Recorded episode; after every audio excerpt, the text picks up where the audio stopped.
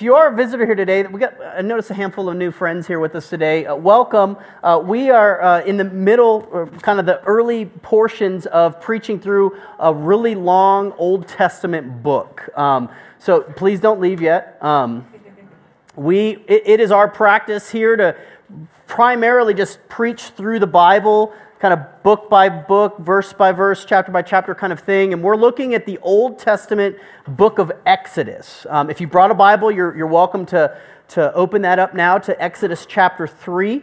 Uh, if, you, if you don't have a Bible, we'll have the words projected for you. Um, but uh, we, are, we are just kind of going to slowly work through um, sections. Now, now, the first 15 chapters of Exodus is really, um, it's kind of the, it's the sweet stuff. It's the stuff that children's church, you know, stories are made of. So it's largely it's largely narrative. So if you're not familiar with the Bible, this is God's Old Testament people, the Israelites, and and they're in Egypt. Um, they're enslaved in Egypt now, and and God is going to he's going to do some he's going to do some things. I, I, won't give away all the the spoilers, but um, the latter portions of Exodus are a little bit slower. Uh, they're a little bit more tedious, and we, we, I do plan on preaching through those, but we're going we're gonna pause um, after the first 15 chapters. So, just so you know where we're headed, uh, we're to spend the next several months in the uh, first 15 chapters of Exodus, and then we'll, we'll close it out at another time. We're to be looking at Exodus chapter 3 this morning. Before, before I read the passage, um, I want you to perhaps think of some powerful personal encounters with people um, that you have had in your life. Um, so, you know, thinking, you know, maybe that, that first date uh, with somebody that you enjoyed their company with, uh, you know, moving along. Maybe it was this powerful encounter of your bride adorning the aisle and coming there. That's kind of a powerful personal encounter. Or, maybe it was the, the meeting, the, the first time you met your first child. Um, you know, the second and third and fourth are important too, but let's be honest. Let's be honest, that first, that first moment. Um, today's passage, we get to, we kind of get to observe a, a, really powerful encounter of one man uh, with the living God of the Bible. And, um, and, I, and I want us to see this more as more than just a narrative of somebody else, right? It's not just us kind of unpacking somebody else's story, but really seeing our own narrative woven into this passage and, and seeing what an encounter with the living God actually looks like. So let's go ahead and read. Uh, we're actually just going to look at the first uh, 10 verses of chapter 3. So let me go ahead and read that for us. This is, this is the word of the Lord uh, this morning from Exodus chapter 3. Now Moses was keeping the flock of his father in law, Jethro, the priest of Midian, and he, fled, he led his flock to the west side of the wilderness and came to Horeb, the mountain of God. And the angel of the Lord appeared to him in a flame of fire out of the midst of a bush. And he looked, and behold, the bush was burning, yet it was not consumed. And Moses said, I will turn aside to see this great sight, why the bush is not burned. And when the Lord saw that he turned aside to see, God called to him out of the bush, Moses, Moses. And he said, Here I am. And then he said, Do not come near. Take your sandals off your feet, for the place on which you are standing is holy ground. And he said, I am the God of your father, the God of Abraham, the God of Isaac, and the God of Jacob. And Moses hid his face, for he was afraid to look at God. And then the Lord said, I have surely seen the affliction of my people who are in Egypt, and have heard their cry because of their taskmasters. I know their sufferings and I have come down to deliver them out of the hand of the Egyptians and to bring them up out of that land to a good and broad land, a land flowing with milk and honey, to the place of the Canaanites, the Hittites, the Amorites, the Perizzites, the Hivites, and the Jebusites. And now, behold, the cry of the people of Israel has come to me, and I have also seen the oppression with which the Egyptians oppress them. Come I will send you to Pharaoh that you may bring my people, the children of Israel, out of Egypt. Let's pray and ask God to bless the preaching of his word. Father, we pray that you, by your Spirit, uh, would help us not just to understand uh, your word, but to, to apply it to our own lives. Uh, Lord, we pray that this would be more than ancient words, ancient text on, on paper, uh, but this would be the very living words of the living God written on our hearts. So, Lord, help us in that endeavor this morning. We pray these things in Jesus' name. Amen. Heather and I are coming up on celebrating uh, 14 years of marriage in May. And uh, for those of you that are married, um, you'll know, maybe you've heard of the, the Love Languages book, right? So there, there's a book, popular Christian book, that talks about love languages. And I feel like I've spent most of 14 years trying to understand love languages in my wife's. And I am convinced that hers changes annually. Um, I don't know. I, I feel like she's kind of got like, just keeping me on her toes. Like, I, she feels like if I'm on her game, then, then, you know, she'll just switch it up on me. But one year, um, Heather's love language was the, the, the, love language of gifts, right? So feeling love by receiving gifts. And um, I thought I had figured that out, and so uh, I don't rem- recall the year. She may be able to if I, you know, if I really changed her life by this gift. But I knew that that year, um, all the rage was these outrageously expensive name brand purses called Dooney and Bourke, right? I, I, don't think I don't know if they're popular anymore. I, I ran this illustration by Heather. She said, "Yeah, that's that's not even a thing anymore." But um, but but I got Heather an authentically expensive Dooney and Bourke purse.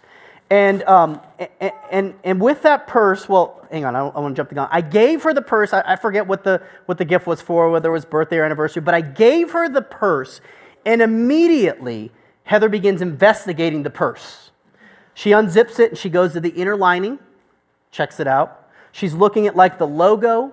She's looking at the stitches on the, on the tag.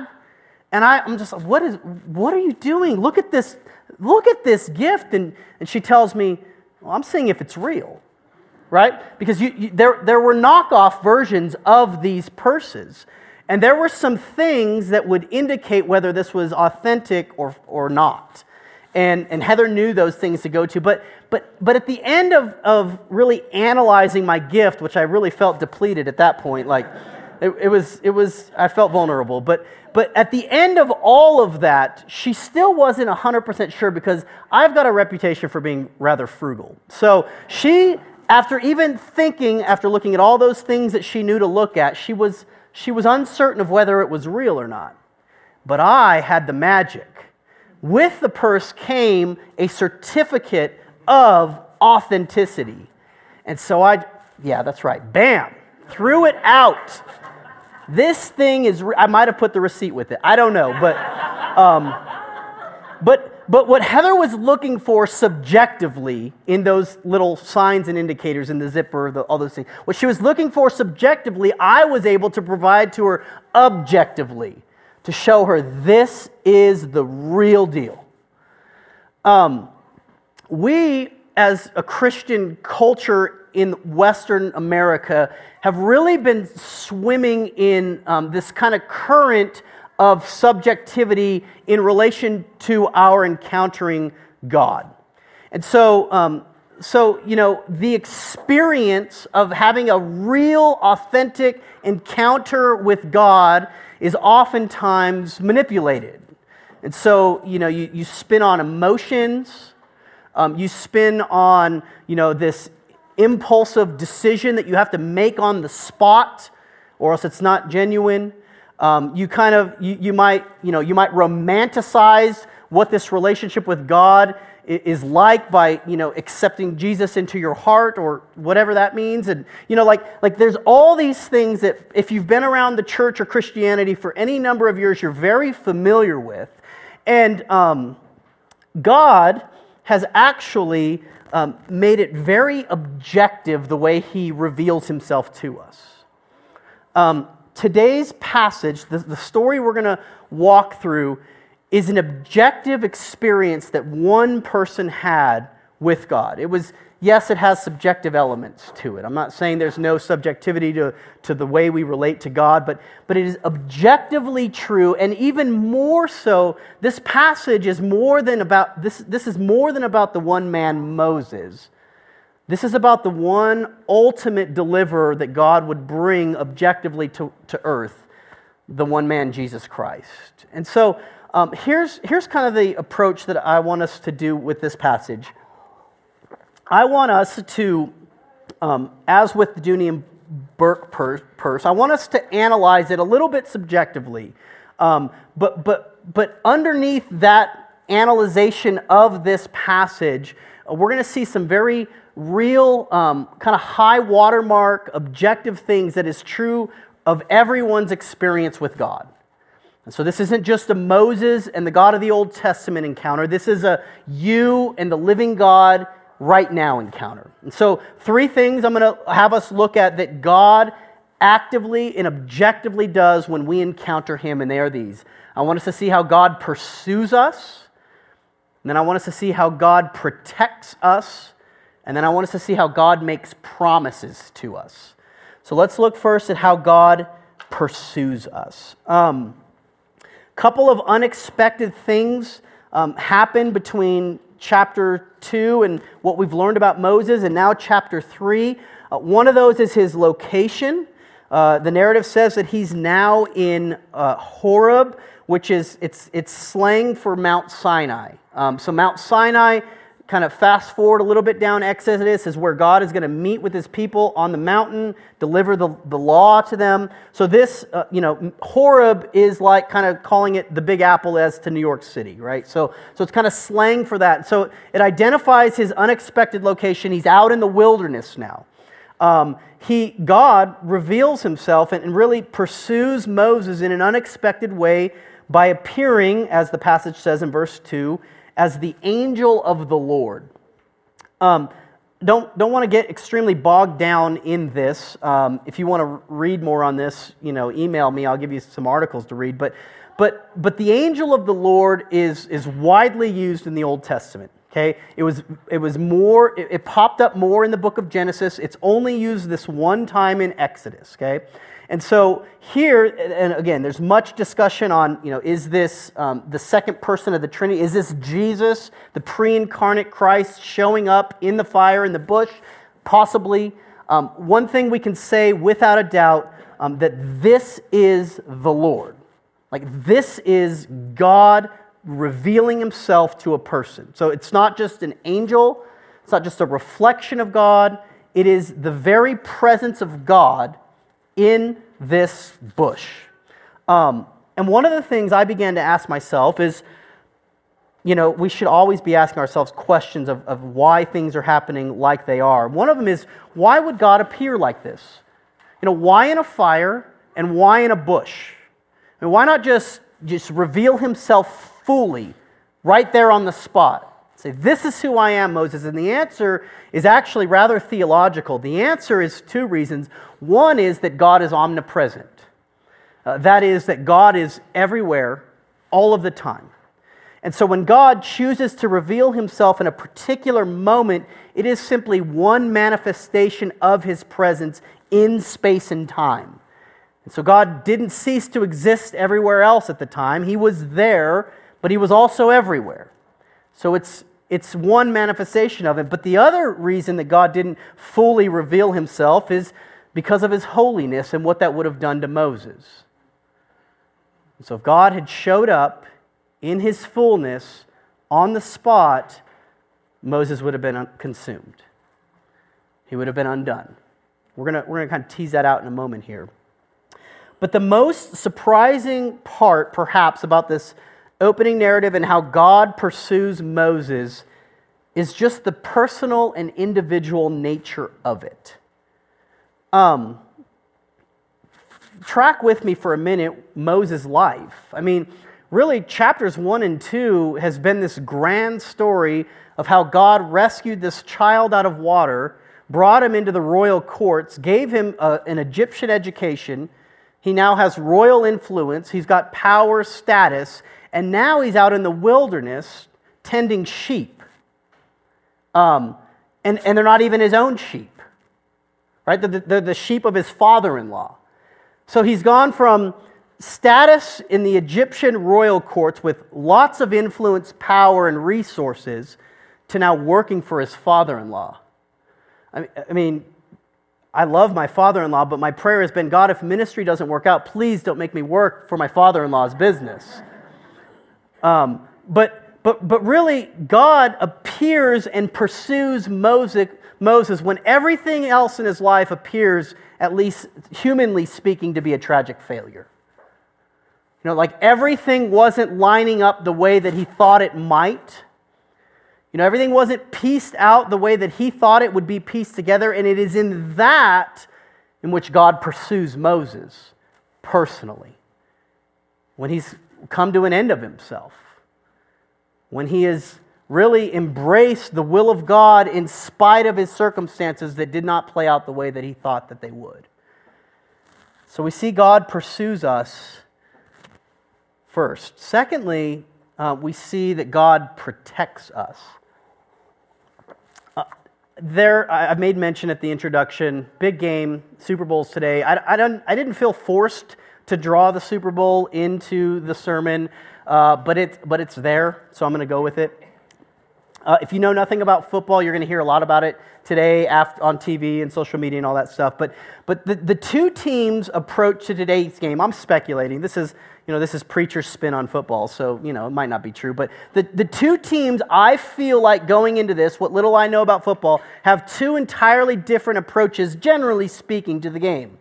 You've got the one team uh, on the one hand who, who's the the underdog, so to speak. This, I would say it's the Philadelphia Eagles. I don't, I don't know what the line on this is in Vegas or anything, but, but they are the ones with the least amount of experience in this level of a game. And, and I would assume that going into a game like this with little to no experience would have you entering it with, uh, with a fearful approach.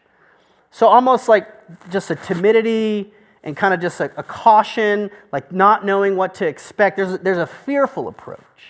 Well, the other team, the Patriots, should I just go over here? Um, the Patriots, um, the Patriots are very familiar with this game.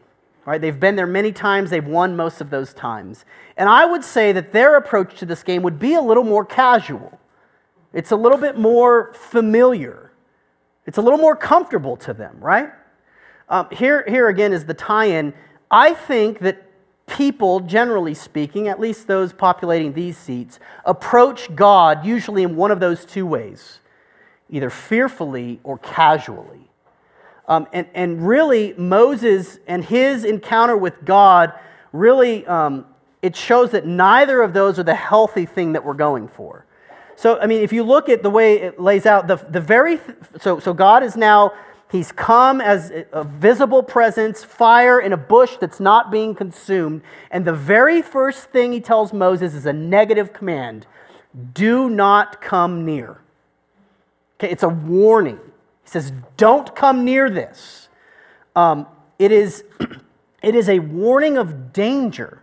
He's saying, if you, essentially, if you come any closer to me as you are, you will be consumed. And so it's not a come as you are approach, casual. It's a look who I am approach, a bit of a fearful bent in that. But the second thing that God tells him to do is a positive command. He says, Take your sandals off your feet. Off your feet. Now, the fact that, that Moses, first off, is wearing sandals would have been unique. Um, sandals were reserved for kind of the upper echelon of society. Uh, this is probably a relic from his days in Egypt. Uh, so even, even shepherds who would have been on the ground and in the territory and in the wilderness a lot usually did it barefoot. Um, and so the fact, first off, that he had sandals was rare, um, but, but the symbolism, the deep symbolism but behind removing the sandals before he went into that holy space is worth us unraveling for a moment. I mean, let's do the obvious one first uh, is, the, is the filth, right?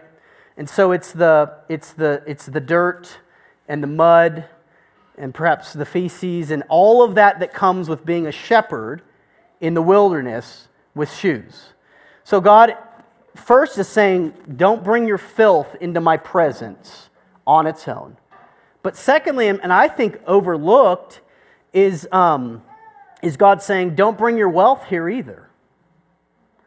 Don't bring your cleanness here. Again, rare that a shepherd had sandals. Uh, and, and so, really, Moses is still kind of lingering with his past in the Egyptian courts, and God's saying, don't bring that here either. I think us approaching God requires us to do both of those things to remove our filth. I mean, to, to first off see it for what it is um, the inside dark corners of our hearts that, that really only we know, humanly speaking, but God certainly knows. Uh, to, to see really the levels of depravity which cover us. God says, don't, don't come into my presence with that.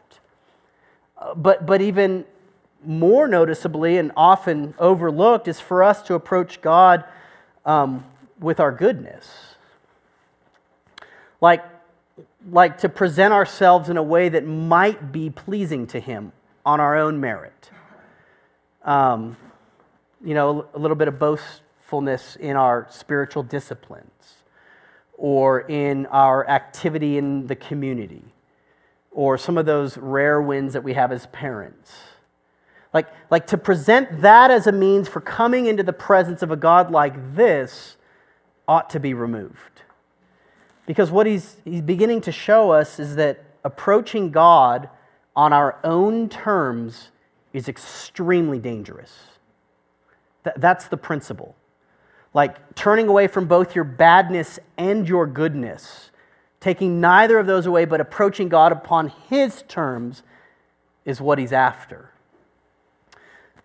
Let me illustrate our approach to God using um, This Is Us. How many of you are watching the show This Is Us?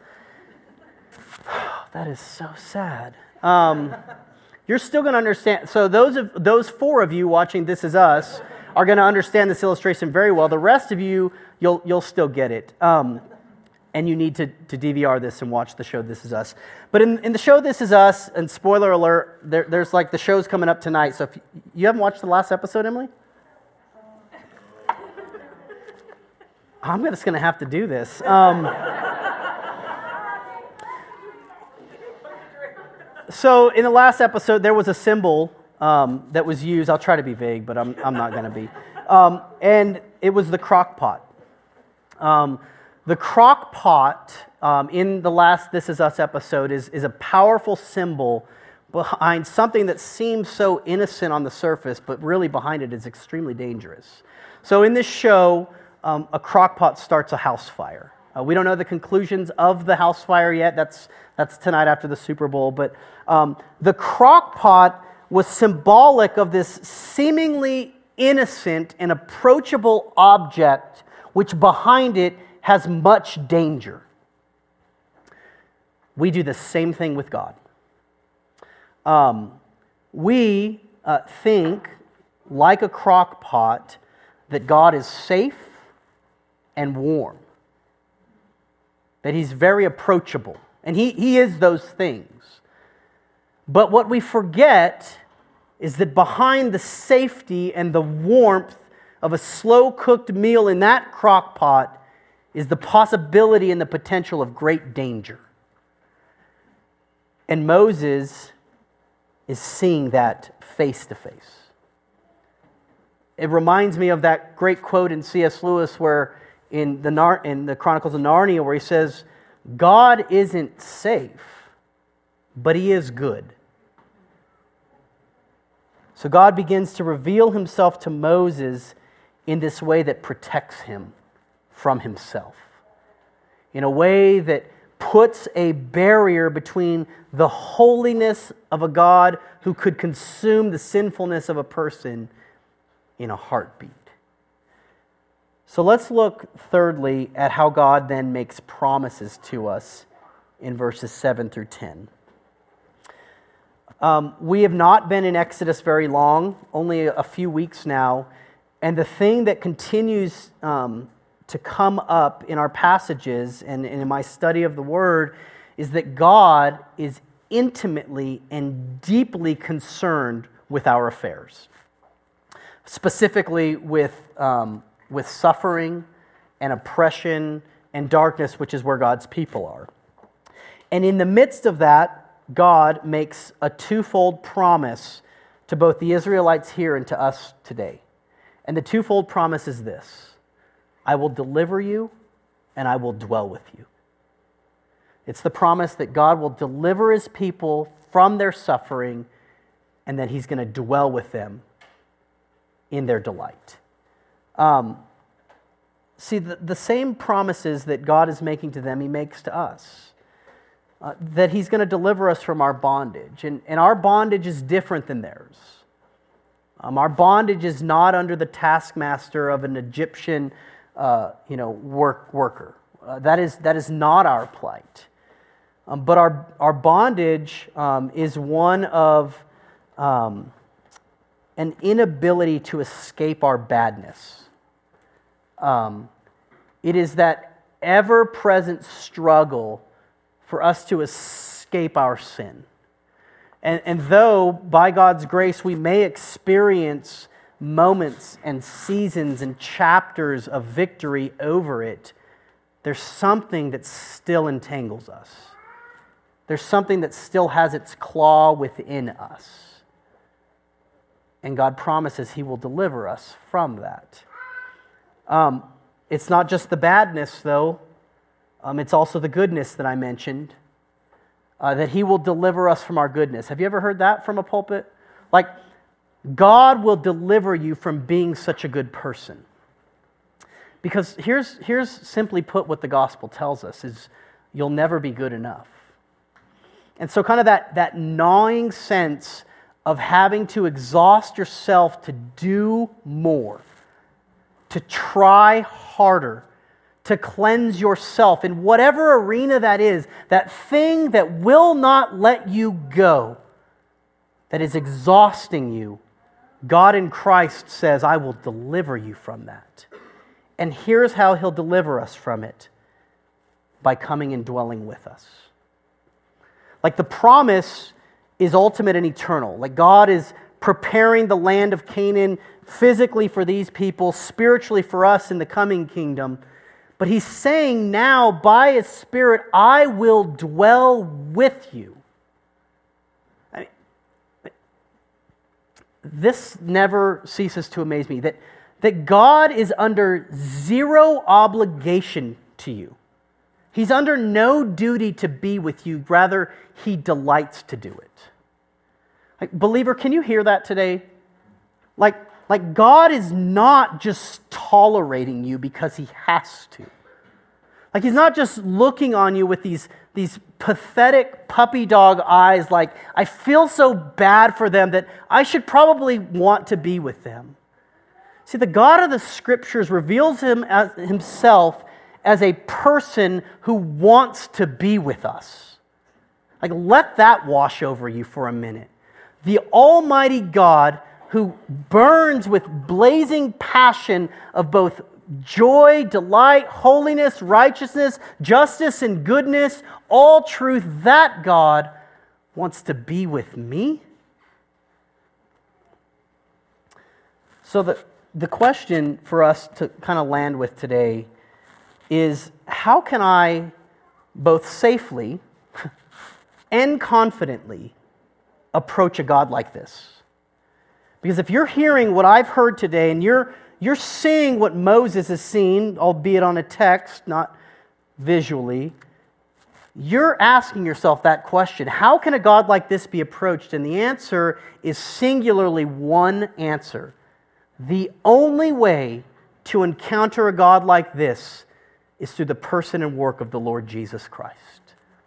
It's the only way. It's the only way to do it responsibly and safely and also confidently and boldly. And here's why. Because on the surface, you know, your varied facts that you know about Jesus, on the surface, Jesus may appear like a crockpot to you. Let's be honest. Um, he's gentle, he's warm, he's friendly, he seems like a nice guy. Um, and, and, and those things are probably true. Um, but the scriptures show us a man who came to earth to to fall under the flames of judgment under a holy God on a wooden cross. Like he came to remove the very barrier that would separate you from his Father by taking all of that on his own shoulders and back. Like he experienced everything that we ought to dreadfully fear. He experienced that on our behalf as our substitute so that that would no longer fall on anyone, anyone who would trust in him. Anyone.